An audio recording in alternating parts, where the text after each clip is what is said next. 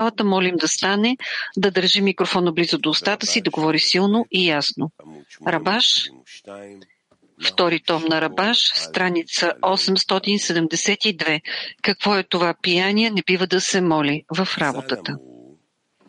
Нашите мъдреци са казали, пияният не бива да се моли, а ако се е молил, молитвата му е мерзост.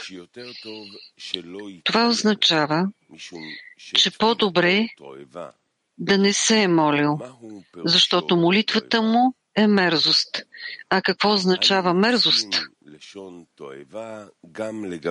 Ние виждаме, че мерзост се нарича също и това, което се отнася до разголването. В общ... Като цяло, мерзост това е нещо отвратително, както се казва. Не яш никак, нищо отвратително. Иди и виж какви отвратителни злодейства те творят. И така нататък. И трябва да се разбере това в смисъла на духовната работа. Защо? Ако човек е пиян, то по-добре той да не се е молил, защото това е нещо отвратително. В книгата Зор се пита за това, което е написано. Вино и опияняващо не пи. И се казва така, Раби Хия започнал. И виното, веселящо сърцето на човека.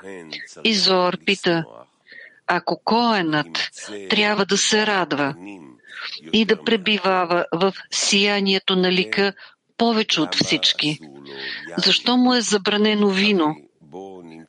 Та нали в него има радост и сияние на лика има в него. Обаче, началото на виното е радост, но краят му е печал.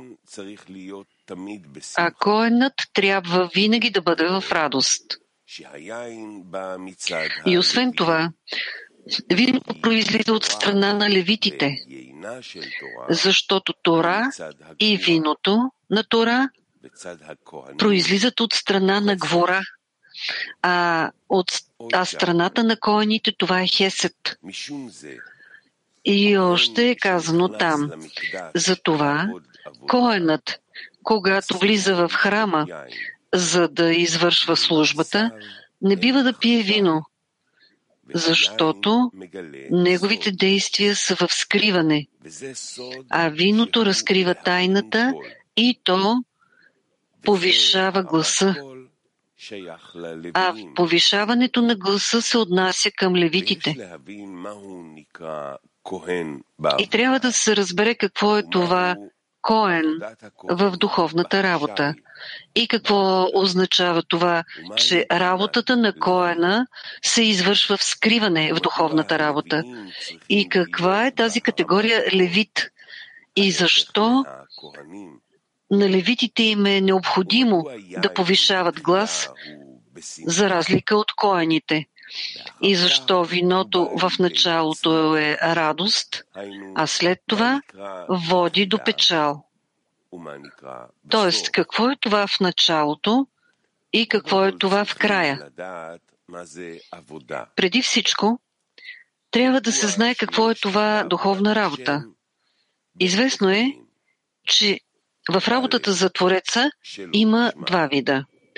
Първия вид – лолишма и втория вид – не заради получаване на възнаграждение. Какво означава? Това означава, че човек вярва в Твореца, че Той е цар на света. И в степента на неговата вяра в величието на Твореца, той чувства колко велика е чест, колко велика е честа да служи на царя. А с какво може той да служи на царя, за да се радва царят на това?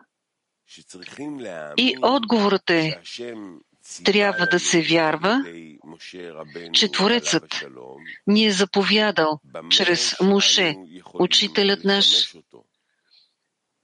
как можем да му служим.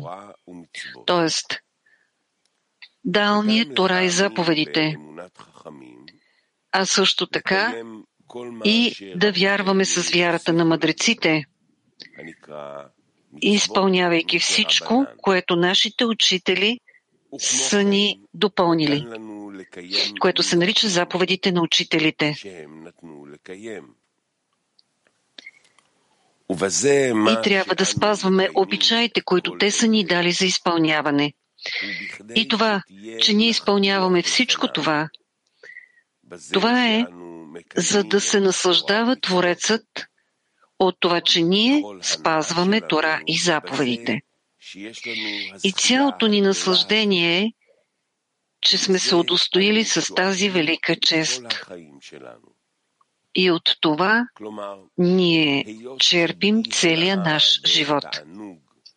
С други думи, тъй като без наслаждение и удоволствие не е възможно да се живее, и известно е, че това е заради целта на творението, която е в това да наслаждава своите създания.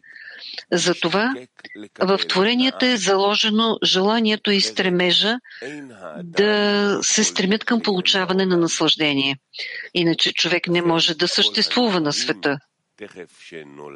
Затова всички творения, веднага, щом се родят, трябва да получават наслаждение. Цялата разлика обаче между малките и големите се състои в формата, в обличането. Т.е. наслаждението трябва да бъде обличено в нещо. Затова, когато човек пораства, т.е. става по-възрастен, за него се променят и формите. Например, детето получава наслаждение от игрите и подобните на тях. А когато пораства, тогава формата се променя.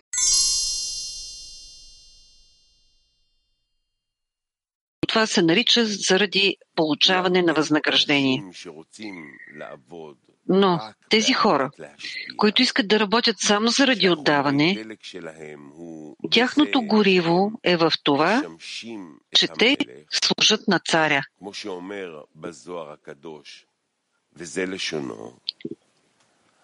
Както се казва в книгата Зоар. Страхът, явяващ се първооснова. Когато човек изпитва страх пред своя господар, защото той е велик и управлява всичко. Тя се, този страх се явява, и се явява основа и корен на всички светове. И всичко се смята като нищо пред него. И нека своето желание той насочи към мястото, което се нарича страх. Тук, в тази работа, започва основната трудност защото човек трябва да намери в себе си гориво не в това, което е прието от бълшинството, клал, защото цялото общество може да разбере само това, само този, който получава възнаграждение за работата. Тоест, работата в Тора и заповедите. А като отплата той получава нещо друго. И само това задължава човека да работи. Това е на което той се надява, че ще получи. Това го задължава да работи. Следователно, това, че той се надява да получи в замяна, с това той измерва степента на своята работа, т.е. колко усилия той е вложил в тази работа, това е съгласно степента на възнаграждението, което той ще получи после. Докато тези хора, които искат да работят без каквато и да е отплата, а само за да доставят наслада на своя Създател, те измерват работата с величието на Твореца. Тоест, съгласно това, как човек сам оценява величието на царя, в тази степен той има сили за работа. И както е написано в предисловието към Тес, съществува понятието частична вяра и всеки има своя степен на вярата.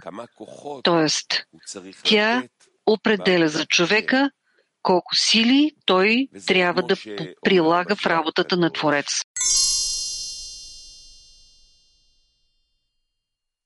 Те бягат от бойното поле насред работата.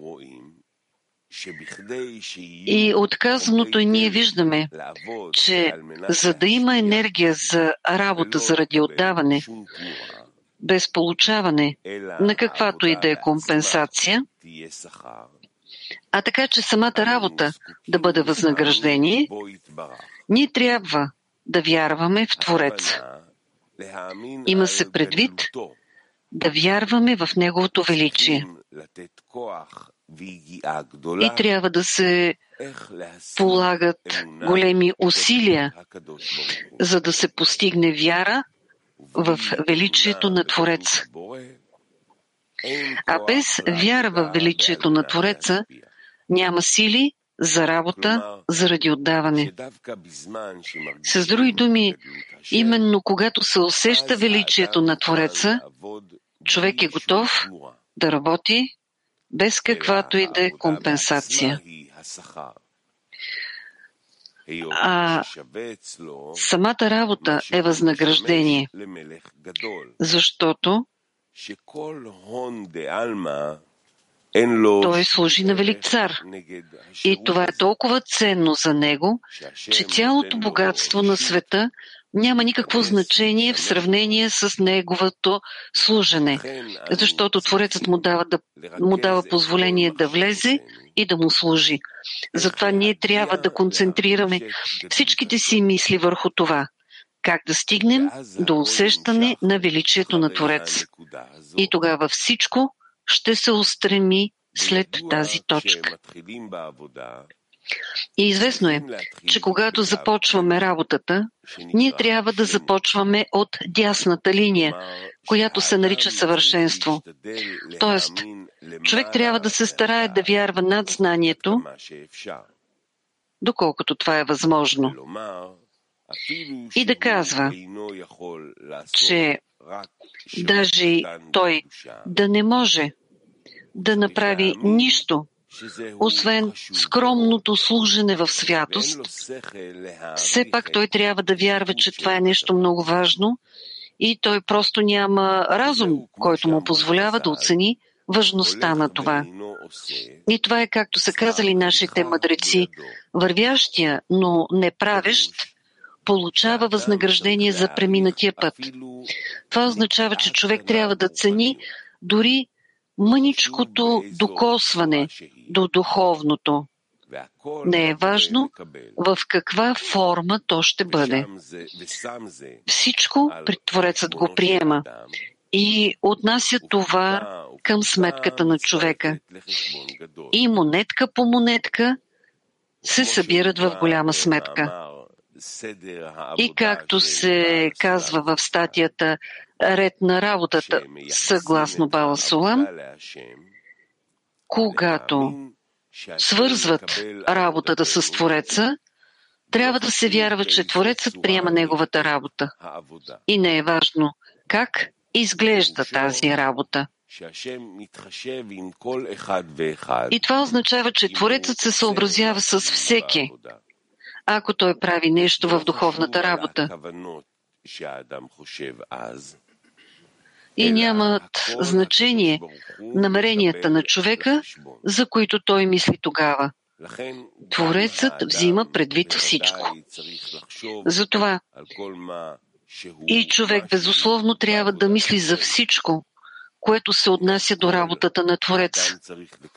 И от всичко човек трябва да получава удоволствие и радост, защото той има привилегията поне малко да се докосне до духовното. И човек трябва да, да дава огромна благодарност на Твореца за това, че той го е удостоил поне с нещо в духовното, както се каза по-горе. Даже когато той върви и не прави нищо. За него пак има възнаграждение за преминатия път. В такъв случай човек трябва да издигне благодарност към Твореца за това, че той го удостоил, поне с това да отиде в дома на събранието. А когато човек издига благодарност към Твореца за това, той не просто казва благодаря, а човек трябва да се радва на това. И тогава това се нарича дясна линия, съвършенство, и това е свойството Хесет, дясна линия. С други думи той казва, че Творецът е милостив към него с това, че му дава право да свърши поне нещо в духовното.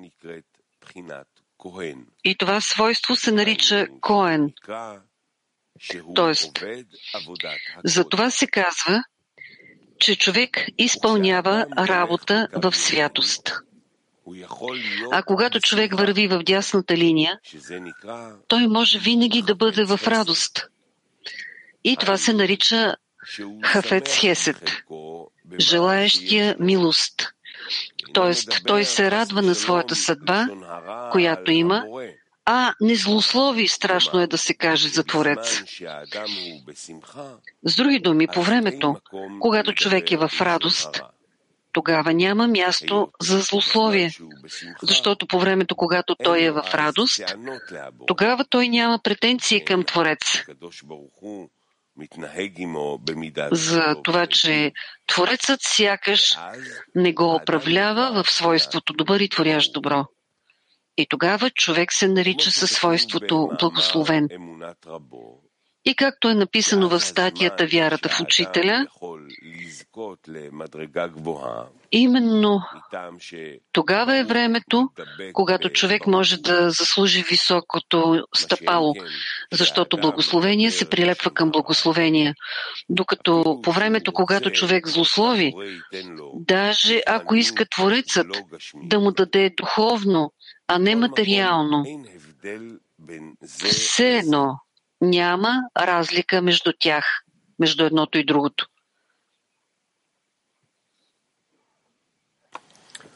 אלא בו בזמן שיש לו טענות, а когато в човека има претенции и той е недоволен от състоянието, в което се намира и не може да каже, че Творецът го управлява в свойството добър и творящ добро, това вече се нарича злословие,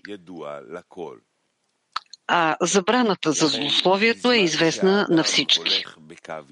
Затова, когато човек върви в дясната линия и в него се появяват мисли за злословие, той трябва да ги отхвърли и да каже, че не бива да слуша злословието и нека да направи всичко, което е по силите му, за да ги отхвърли и да ги отдели от себе си всички тези зли мисли, които говорят за злословие.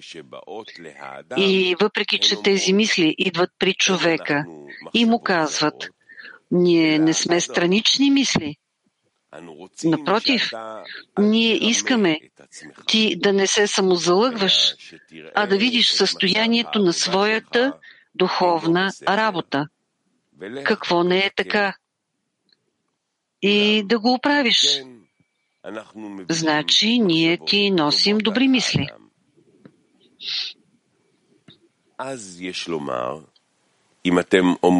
Тогава трябва да се каже – ако вие ми говорите за мое добро, защо не идвате при мен тогава, когато се намирам в лявата линия? Тоест, когато наистина правя самоанализ.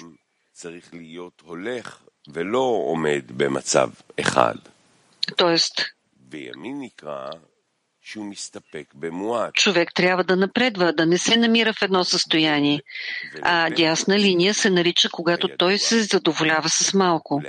И ние се нуждаем и от едното, и от другото, както знаем.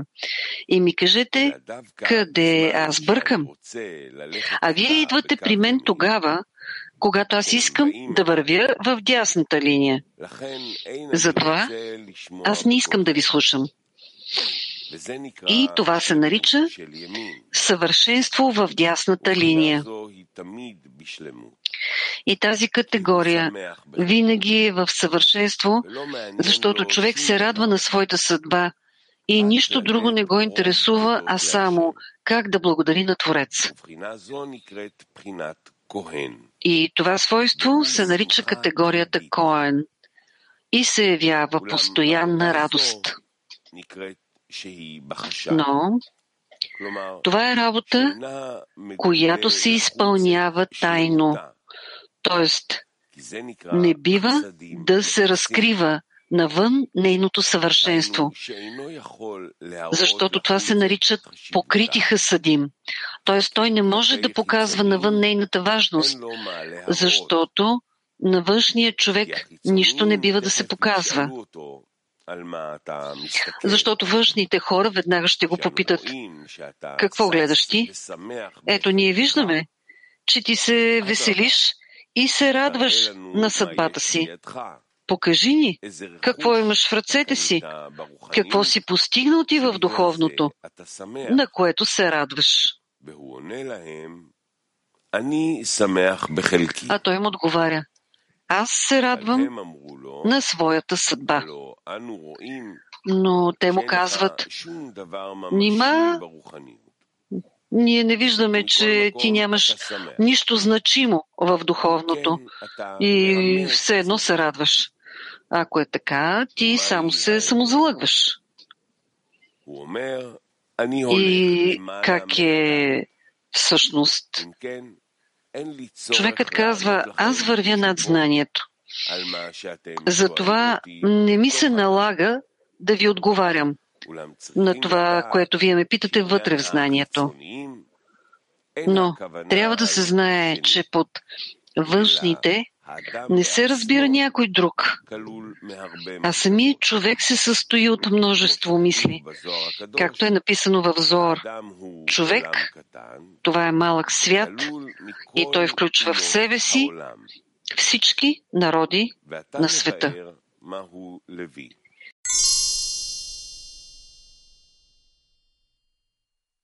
Знанието, че всичко, което има, това му е достатъчно.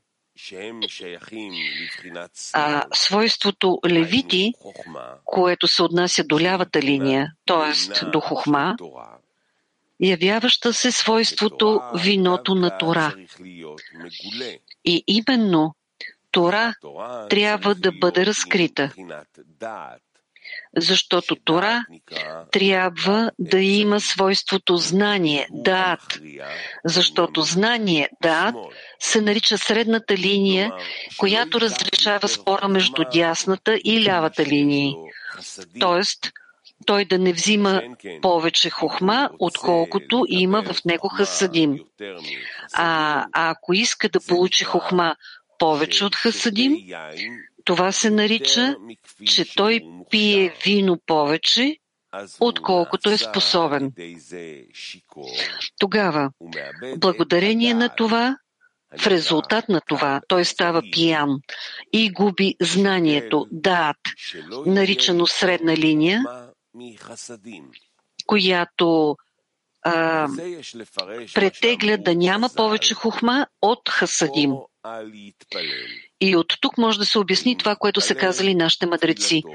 Не бива да се моли пиян, а ако се е молил, неговата молитва е мерзост. Тоест, когато е загубил знанието, което се явява средна линия, а сам се моли, защото иска да му дадат повече хохма, отколкото хасадим, това се нарича мерзост защото това е нещо отвратително, защото той се моли на Твореца да му даде хохма без хасадим. И всичко това отива към външното, а не в светоста. И от казаното може да се обясни това, което казват мъдреците. Всеки мъдрец, който няма знания, по-далеко от него – Т.е. както се каза по-горе, той получава хохма повече от хасадим. Това означава, че в него няма средна линия, наричана дат, знание, която разрешава спора между дясната и лявата линии. А това, което е казано по-далече от него, означава, че той е отвратителен, защото в него няма знание, дат, и се смята, че той е пиян, който пие вино повече от способностите си, т.е. повече от хасадим. И когато той се моли да му дадат Тора, наричана виното на Тора, молитвата му се явява мерзост. Следователно, той се определя като нещо отвратително. И това може да се разбере, както казват нашите мъдреци. Този, при когото неговата мъдрост, хохма, превишава действията му, на какво прилича той?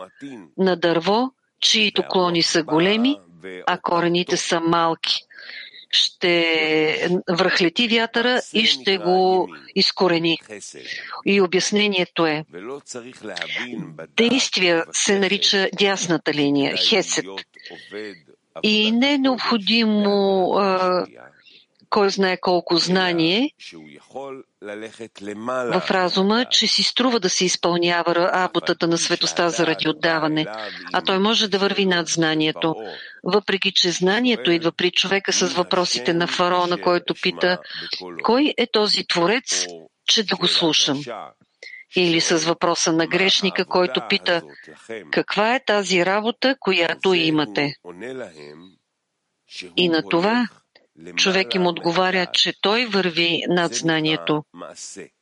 И това се нарича действие. Защото той не им отговаря, използвайки разум и знание, а им отговаря, че той работи, изпълнявайки действие, а не в разума. И, и в това е цялата му радост. В това, че той осъществява практически вярата над знанието. А после, когато човек се удостоява със свойството хохма, той не желая да използва хохма в вид на опора, на основа, казвайки, че сега аз вече не се нуждая от свойството вяра, защото вече имам такава основа, като знанието. И това се нарича, че мъдростта, неговата мъдрост, хохма, превишава действията му, а той получава хохма само, защото Творецът иска той да получава. Той получава, но не за собствена полза. А ако той иска да получи хохма повече от действията, тогава той се нарича пиян и неговата молитва е мерзост. Но трябва всичко да бъде в знанието, дат, т.е. в средната линия, така че лявото да не е повече от дясното, както се каза по-горе.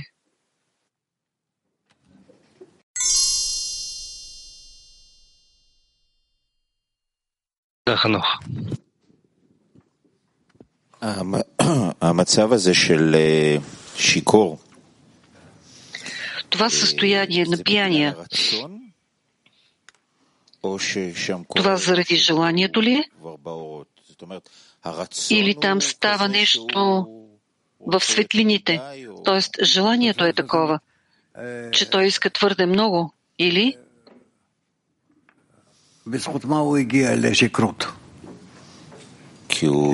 Защо той достига до опенение? Че иска хухма повече, отколкото може да отдава. Кой му дава това желание? Творецът? Да. Защо това е мерзост, ако Творецът му я дава? Защото приема. Не, отблъска. не го отхвърля.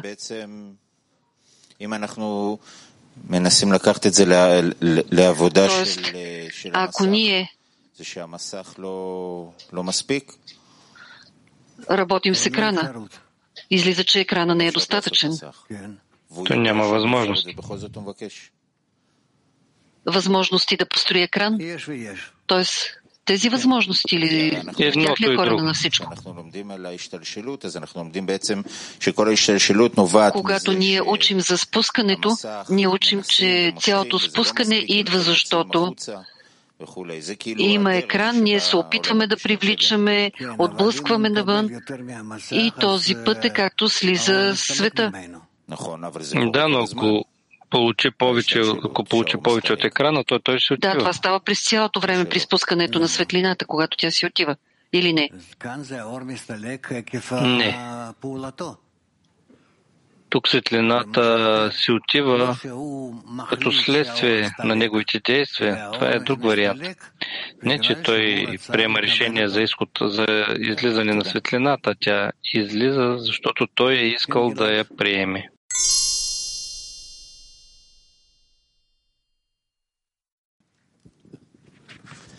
והוא אומר שה... той казва, че човек трябва да намери за себе си гориво, не е такова каквото е прието от цялото общество, а неговото гориво трябва да е величието на Творец.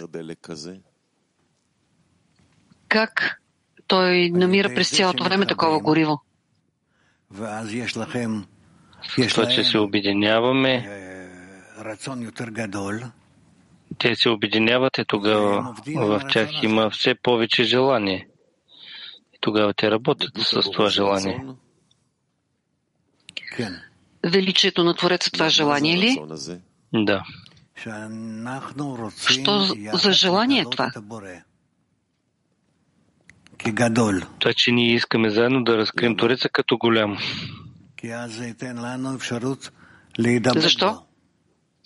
защото това ще ни даде възможност да се слием с него. במה זה הופך להיות חומר דלק היחיד, או היותר גדול מכל שאר חומרי הדלק? С какво това става единствено гориво?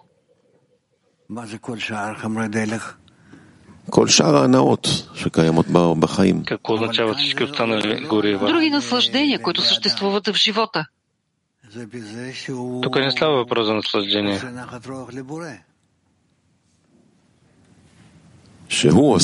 Това, че той наслаждава Твореца. Тоест, че той доставя наслада на Твореца. Това е неговото наслаждение.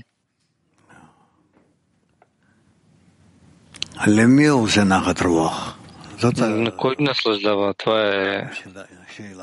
Това е въпросът.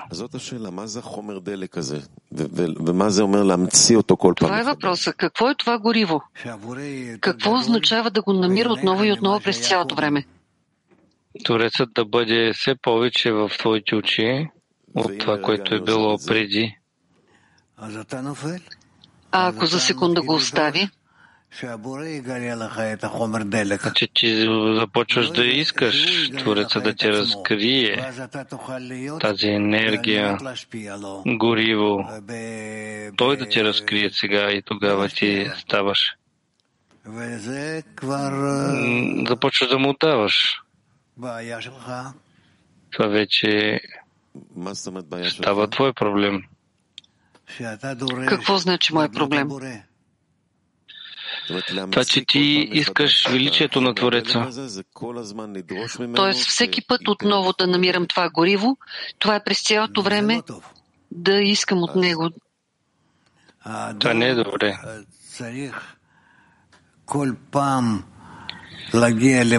Човек трябва всеки път да достига до състояние, такова, че той да може да върви по посока на величието на Твореца, дори когато няма гориво. Какво е това да намирам това гориво всеки път? Отново? Да молиш от Твореца, той да ти дава възможност да се издигаш. Тоест, все пак трябва да моля Твореца. Да. Но какво моли? Да моли от Твореца да му разкрие своето величие, величието на Твореца. Това не се ли нарича да му се поставят условия? Не, защото без това си не мога. Не съм в състояние. Благодаря.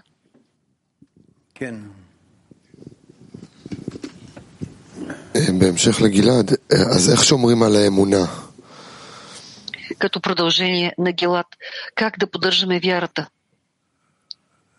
Да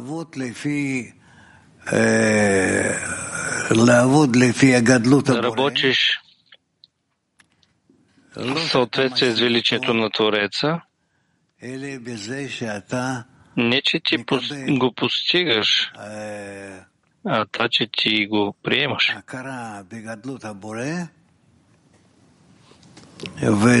Осъзнаването на величието на Твореца, това не разбива твоята вяра.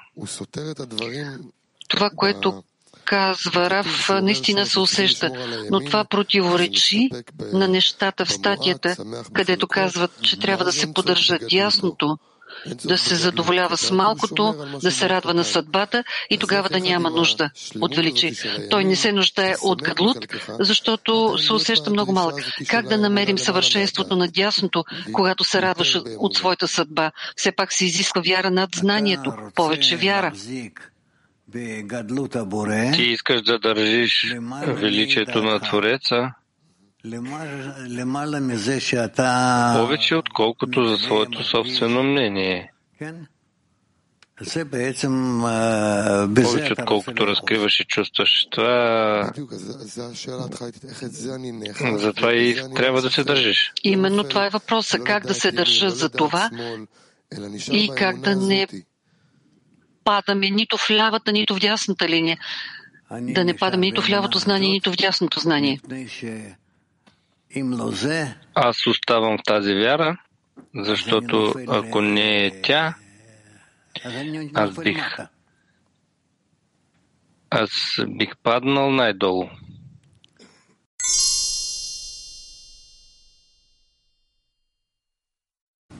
Да. בוקר טוב. על אותו נושא, כי יש הרגשה שהמלחמה שלנו זה על גדלות הבורא בעצם, כל הזמן. והוא רושם פה שצריך... Това е борба за величието на Твореца през цялото време. Той пише, че трябва да концентрираме всичките си мисли. Що за действие е това да концентрираме мислите си? Че всички претенции, всички наши изисквания и намерения са само за това насочени Творецът да се разкрие. Възможно по-явен, по-явно, така че аз да мога да се възползвам от Неговото величие, за да устоя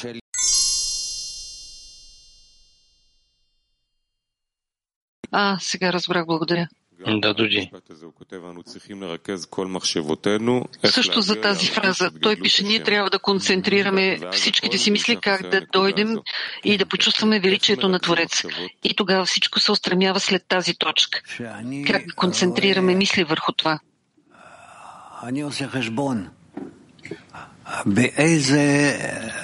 Като виждам, аз правя разчет с какво въодушевление аз трябва да бъда и от какво, за да мога да устоя пред всички пречки. По повод на това той пише, че трябва да отблъска всички лоши мисли, които го карат да злослови. Аз имам ли сили да, и възможност да отхвърля тези мисли? Какво може да смени лошата мисъл за злословие в мен? Та, че има висша сила, която е повече от това, което ти можеш дори да си помислиш и ти трябва да получиш от нея сила, за да устоиш пред това, което те напада в момента. Аз и в мене вече имам мисъл, която е целият аз. Откъде да приложа по-висока мисъл? Не, нямаш друга възможност. Това е въпроса. Няма и такъв въпрос, защото човек не се намира в състояние такова, че той до толкова да е възде... под въздействието на злото начало. Тогава какво е по силите ми по отношение на мислите? Какви сили имам аз по отношение на мислите? Какво мога да направя с тях? Когато искаш да бъдеш независим от нея. Как? че ти искаш да я, да я изгониш и да получиш вместо тях други сили, вместо тези мисли. Това е всичко.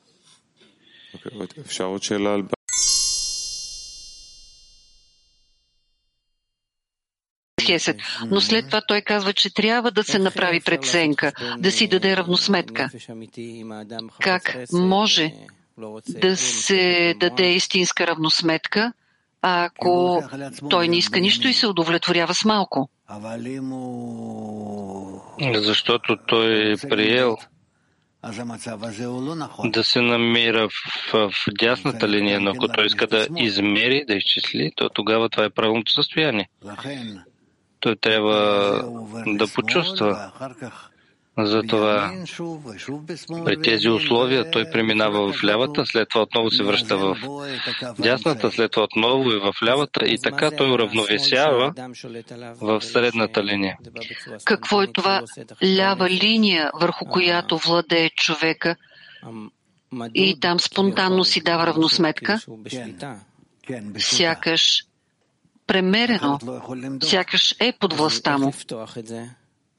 Да, под неговата власт, иначе не може нищо да изчисли. Как да го разкрием това? Той се намира в дясната и след това отива в лявата и всичко е под неговата власт. Върху какво се разкрива лявата? Как става това? Аз се разбирам. Тук няма точно да, как да измери доколко разкрива и колко може и получил ли е за това разрешение, би казал така. Доколко той се обръща към Твореца и изяснява какво той иска да постигне в лявата линия, до толкова и Твореца му разкрива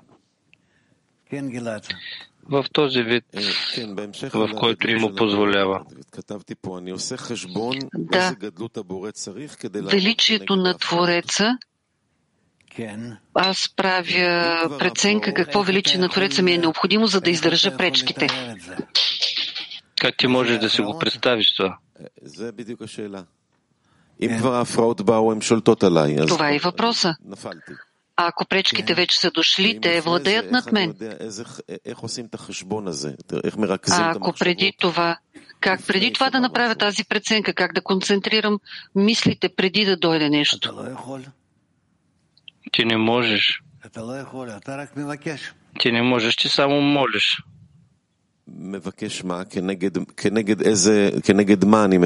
Моля какво? Против какво моля? Твореца всичко да направи. Да ми покаже своето величие срещу всичко, което ще дойде. Това ли се нарича концентрация на мисълта? Да, но това място е така. Тов.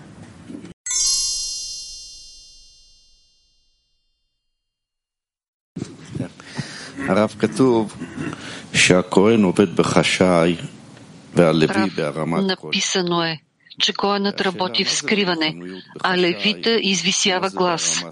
Въпрос. В духовното какво е скриване и какво е възвисяването на глас? Нали? И, и двете са за работа за отдаване.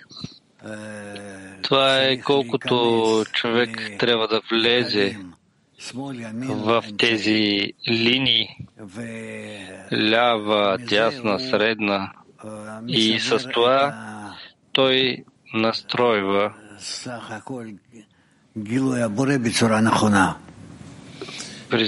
преди всичко разкриването на Твореца правилно. Ясно е, че, известно е, че Коена представлява светостта, дясното, а левитите лявото. Как всичко това се съединява вътре в човека? как това се изразява вътре в човека. Това идва с такъв изражение, че човек достига до средната линия и започва да чувства в нея, започва, започва да чувства там такова състояние, уравновесено.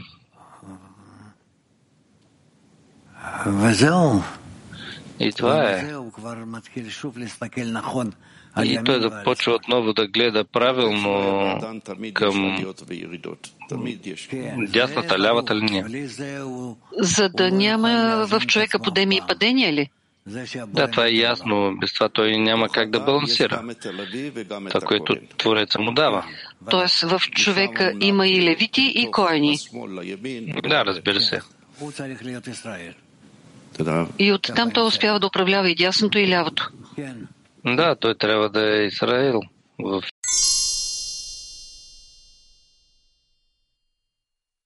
Да, той трябва да е Израил в средната линия. Рав, защо Творецът дава на човека желание и заедно с това му дава странични мисли? Той вече му е дал. Човек върви, отдава, но освен това идват и страничните мисли.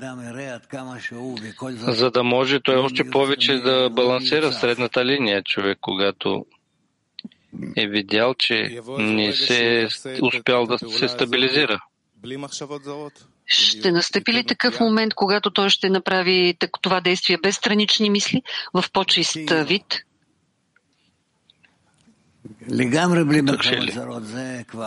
Абсолютно без чужди мисли. Това е много високо поправение. Тоест, заедно с това, че той отдава, той трябва да моли в него да няма странични мисли. Не, за това човек не моли. Твореца по-добре знае какво да изпрати на човек. Тоест, просто да се съгласи с това.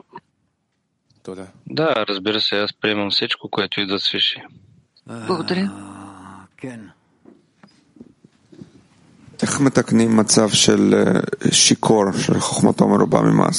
Как да поправим състоянието на пияния, при когото мъдростта, хухма е по-голяма от действията му?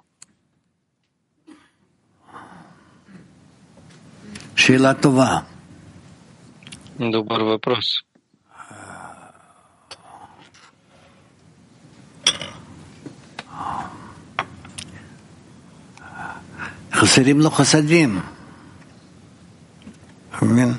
Не мудрости Гахасадим. Маусим. Как поправим? Они... Аз... Э, мамлиц. Препорачивал в това състояние, когато не достига хасадим, да се включиш именно в лявата линия, защото тогава правилно ще има такова искане Твореца да изравни с дясната линия. Тоест да се включим в лявата продължава, означава да продължаваме да сме пияни? Не. Аз си представям друго състояние.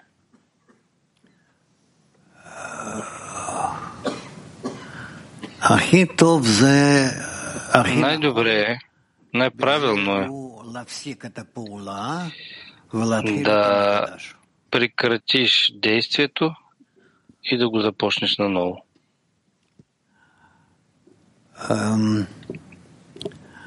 Алмата. Алмата. Благодаря, Раф. Аз също имам въпрос. Ако човек вече се е напил, какво да направи? Какво да прави той? Човек обикновено пие вода, но хохма винаги е много повече. Тоест тя като море, а Хасидим изобщо няма. Какво се прави тогава?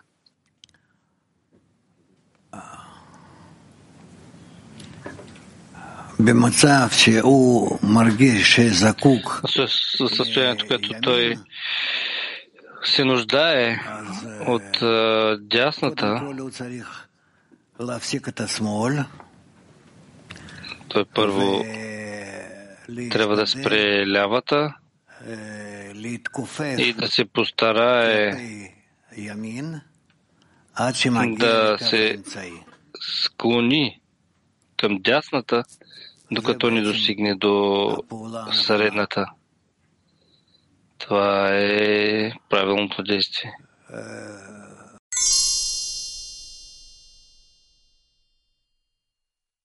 Неговото величие по правилен начин. Продължение от Жени Мак 21. Как да измерим как да измерим това, че Творецът се наслаждава? Творецът се наслаждава от това, че ти се намираш в, през цялото време в молитва. А ако е необходимо, ако е необходимо да се получи радостта на Твореца над знанието, да, разбира се, кли за това е над знанието. Жени, Петахтиква 23. Написано е, при условие, че няма да си отидат от бойното поле. Как да се удостоя с това да не си отида от бойното поле? Съответствие с групата. А какво е това група? Ако аз се намирам в правилна и добра връзка с моите приятелки, то аз няма да избягам. Това се нарича, че аз не бягам от десят.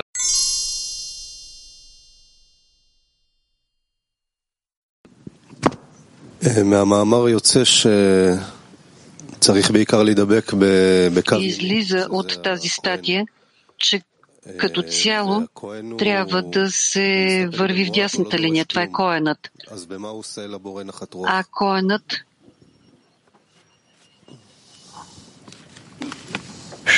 а той се задоволява с малко. Какво доставя, как това доставя наслада на Твореца? Чето е в отдаване, в което му дават в неговата линия. Тоест, той трябва да иска само за другарите, за себе си нищо. Има състояние в десетката, когато другар му е много необходима нашата мисъл, нашата защита. Така че ние просто да го обкръжим с духовна сила, за да не му навреди нищо. Как може да се създаде такава мисъл в десетката? Когато през цялото време мислите за това, Тоест, над всякакви частни състояния.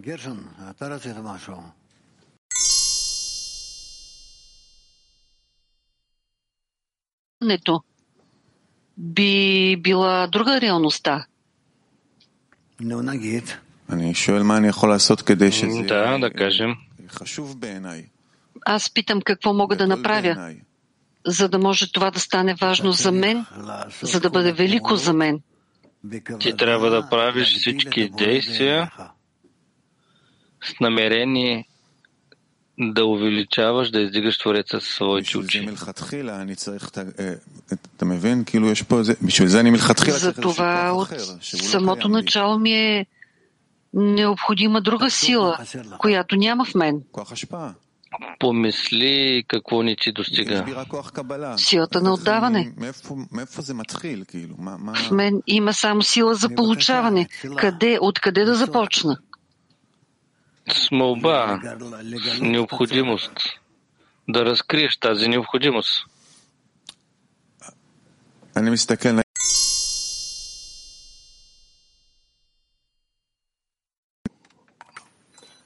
Шабат шалом, Рав Якар. Шабат шалом, скъпи Рав. Шабат шалом.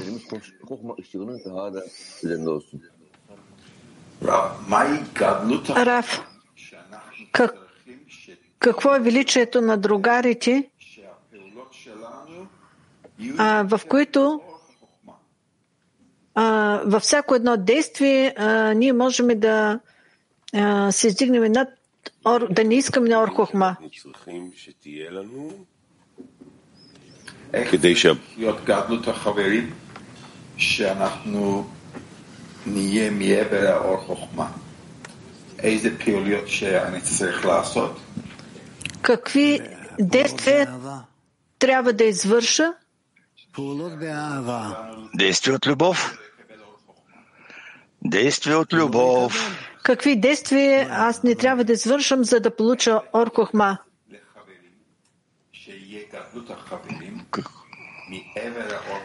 Как аз мога да се отнасям към другарите, така че да не получа Орхохма? Да бъда отвъд Орхохма. Какво значи да бъда отвъд хухма, светлината хухма? За да бъде отношението по-високо от Орхохма. Ломован. Не, не, не разбираемо. А. Как ние а, можем да обичаме а, другарите си в а, съсъд, който е по-висок от Орхохма? Да. Как да се прави? На първо място се достига до величието на другарите, придържаме се към това и тогава вече достигаме до получаването на светлината Хохма.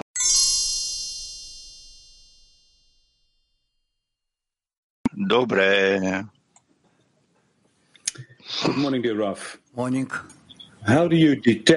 Добро утро, скъпи Раф. Добро утро. Как можем да а, определим а, действието на Орхухма?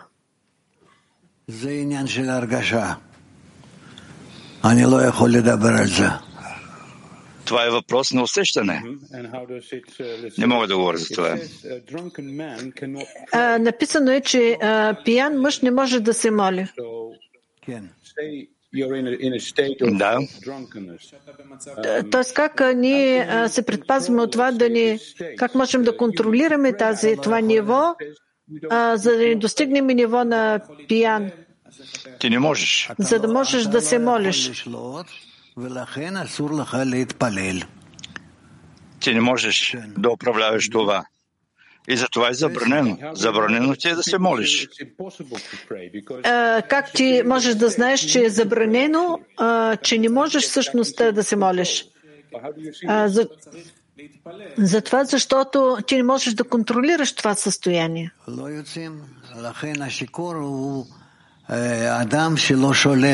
Не излиза. Затова пияният човек, който не се контролира, не контролира своето обращение към Твореца. Тоест ти не можеш да молиш за помощ.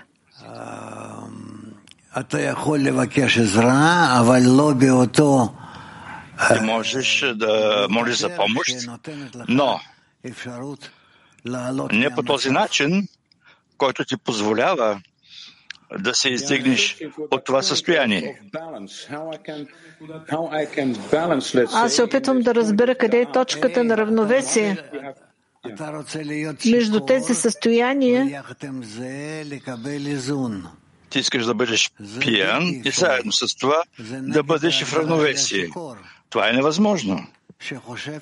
Това е въпреки определенията, на положението на пияния. Той си мисли, че целият свят му принадлежи и иска да бъде на мястото на Твореца. Mm-hmm.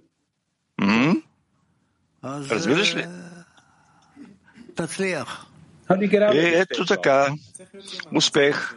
Как можем да излезем от такова състояние? Излизаме от състояние, когато, когато пияния излиза от това състояние, от, от, от в този свят. Времето минава и човек излиза от това състояние и така.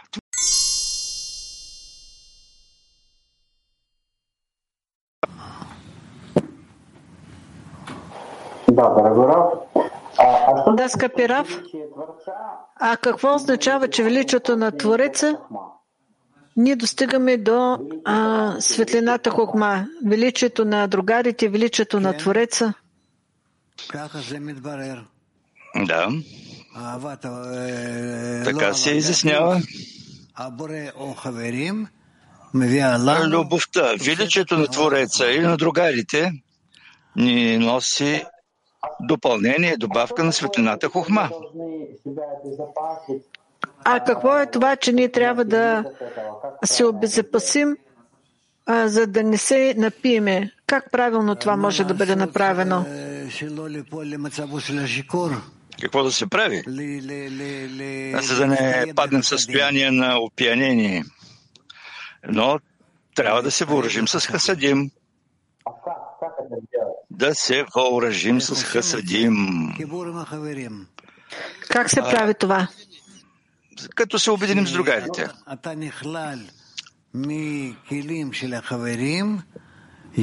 Ти се включваш или включваш килим на, на другарите си повече, отколкото идва към тебе това опиянение, степента на опиянението. Защото опиянението означава, че ти се отключваш от външните килим, а ти трябва да направиш точно обратното. Да се съединиш, да се присъединиш към тях повече отколкото към самия себе си. И тогава ти получаваш килим. Повече и ти не се опияняваш.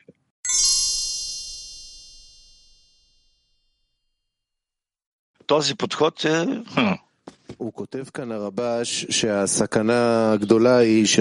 Рабаш пише тук, че голямата опасност е в това, че ще има хохма повече отколкото действие. И той приема всичко, защото а, иска това от Твореца, а не полага усилие. Нашата десятка не извършваме това, защото не искаме от Твореца, а не защото не го правим това за себе си. Това е разбираемо, че не искаме така да направим и това се нарича заради отдаване. Как проверяваш своите действия? Преди всичко желанието на Твореца в сравнение с твоите желания. Желанието на Твореца. Аз не чувствам, аз се опитвам да почувствам желанието на другарите. Хубаво, да, Тоест как ние в действителност търсим и желанието на другарите в нашата работа. Това е нещо, което постоянно ни отбягва. Тогава ти имаш в съответствие с това възможност през цялото време да изграждаш всичко това. Все повече и повече. Да се въвежда ред. Друго няма. Това е средство да се достигне до действие по отдаване. Да.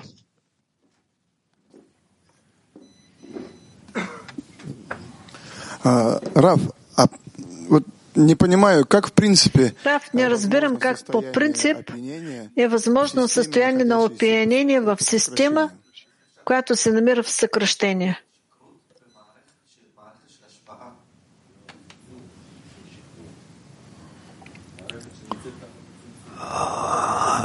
לפי ההיגיון אתה צודק. е е, съгласно здравия смисъл, ти си прав.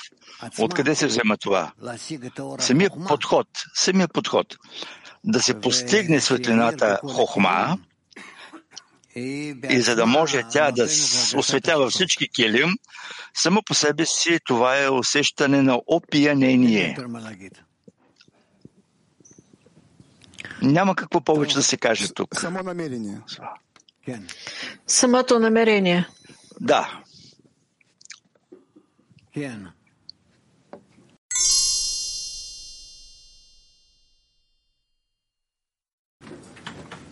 אנחנו קוראים בספר כתבי בעל הסולם, בעמוד 18, Четем трудове на Бала Сулам, страница 18, същност на науката Кабала. Ние продължаваме с подзаглаве предаване от устата на постигнали кабалист на способния да я чуе.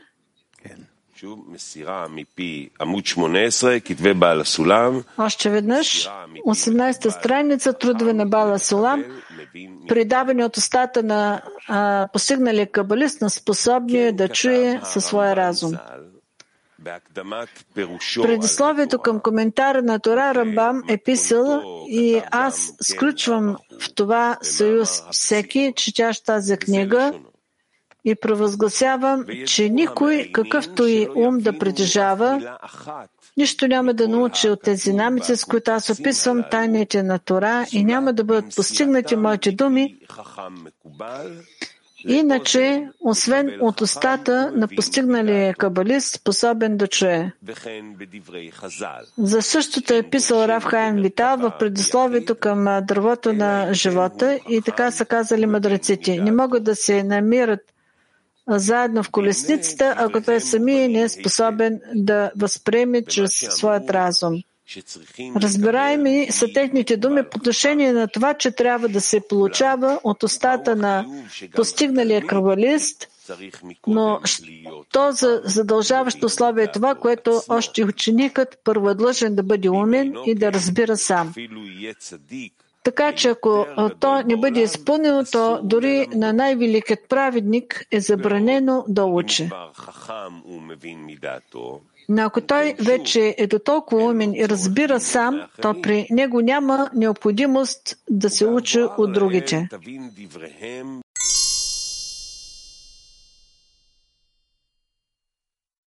т.е. много така била, не се предава на никой друг, освен на самия знаещ и разбиращ.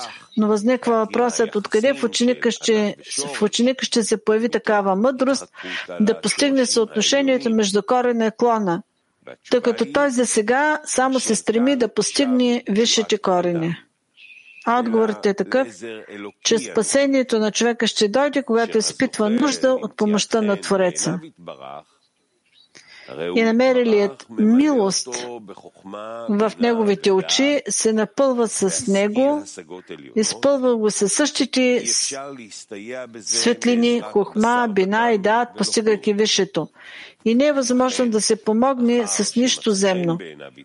Само след като се е удостоил с милостта на Твореца и висшето постижение, може да дойде и да получи безкрайната мъдрост на Кабала от устата на знаещия кабалист тъй като сега те имат общ език и по никакъв друг начин.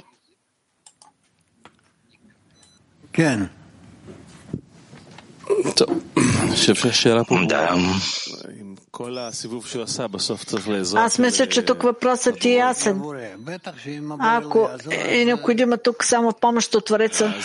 Разбира се, ако Твореца не помогне. Но тогава как изобщо можеш да учиш който и да било? Не, това, че ти се учиш, ти не, се обу... ти не го обучаваш науката каба, ти го обучаваш към някаква подготовка за това, че ако човек, у човека действително има а, ако действително има духовна цел, която, която проистича от вътрешния строеж, той се намира в определена връзка с Твореца и Твореца му създава тези стъпала на предвижване, напредване. Тогава какво учим тук? Ние учиме за висшата сила, която въздейства върху нас и ни приближава към Него. Ако ние обучаваме някой, то това е само защото ние молиме Творец да въздейства върху него. И това е нашето обучение ли? Е, преди всичко ние го обучаваме на технически детайли, за да може да чете, да разбира редът и така нататък.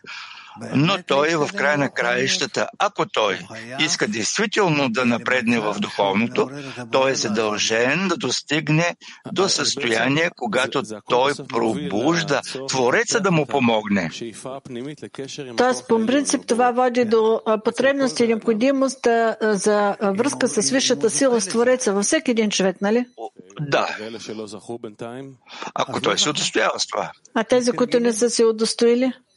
Еми, не са се удостоили, продължават кръгооборотите.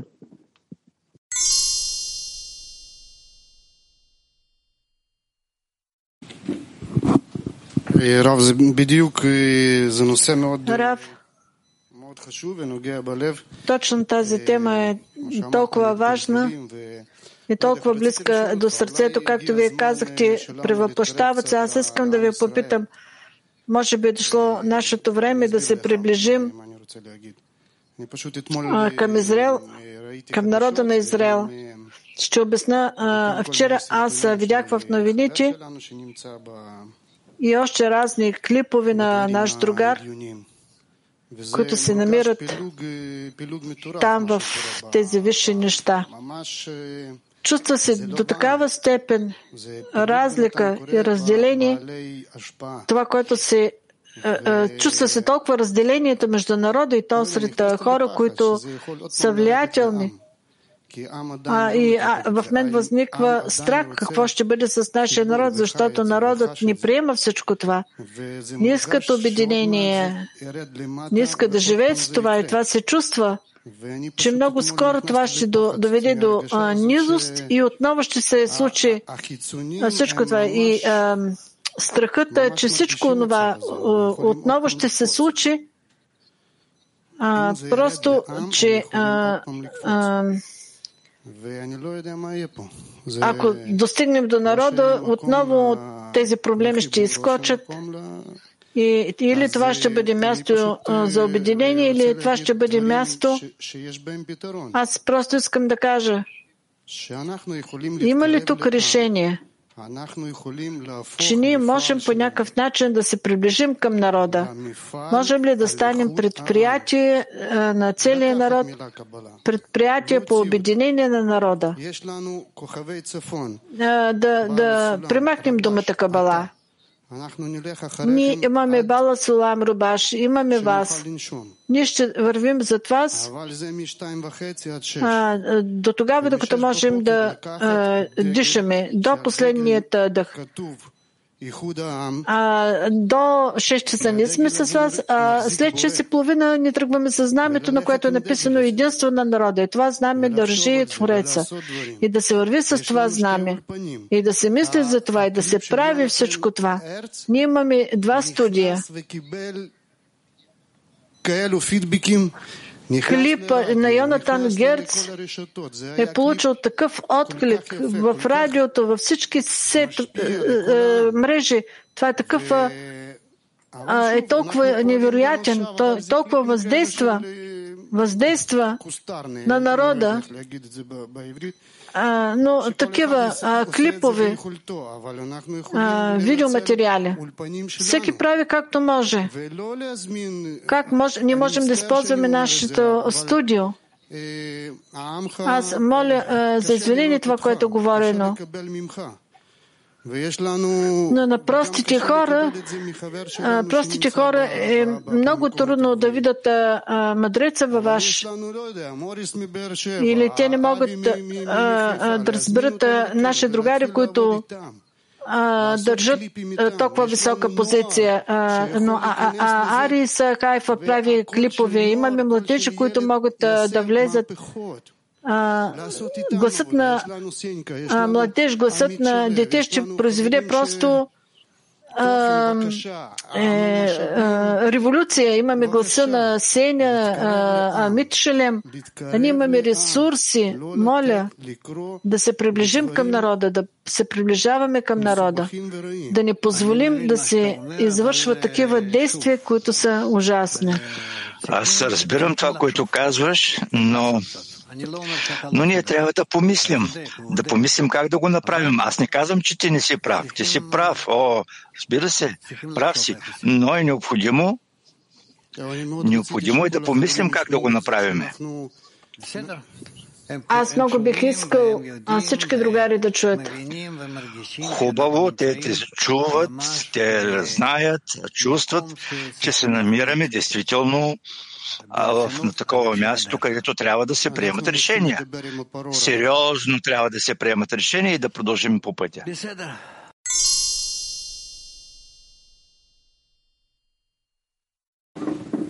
Да, по, да поговорим помежду си, моля. Само в продължение на това, което, за което говорихме, разпространението да се приближим до народа, ние искаме да напомним и да разкажем, че нашата организация действа днес за това, за да може да направи разпространение чрез събития, мероприятия. Ние каним хора, най-широката публика на наше мероприятие от цял Израел ние имаме място, където ние можем, където може да се дойде, да се присъединят хора, да се приближат, да почувстват единството и да прочувстват всички тези ценности, които ние предаваме от Бала Сулам в най-прост вид, така че всеки един човек да може да се присъедини. Тоест в следващия четвъртък, 15 февруари в 6 часа вечерта, тук в центъра, в Петах Тиква, ще има голямо мероприятие, в което ще има много качествен контент. Това се нарича така. Всички ние сме един народ. Особено сега, след 7 октомври, ние чувстваме и виждаме до каква степен единството на народа е важно и необходимо. И затова сме а, планирали такова мероприятие. Ние каним всички наши другари. А, моля, поканете вашите приятели, а, роднини, а, за да могат да се запознаят с всичко това, което ние изучаваме. Бала Салам Раба Рана и това ще бъде в четвъртък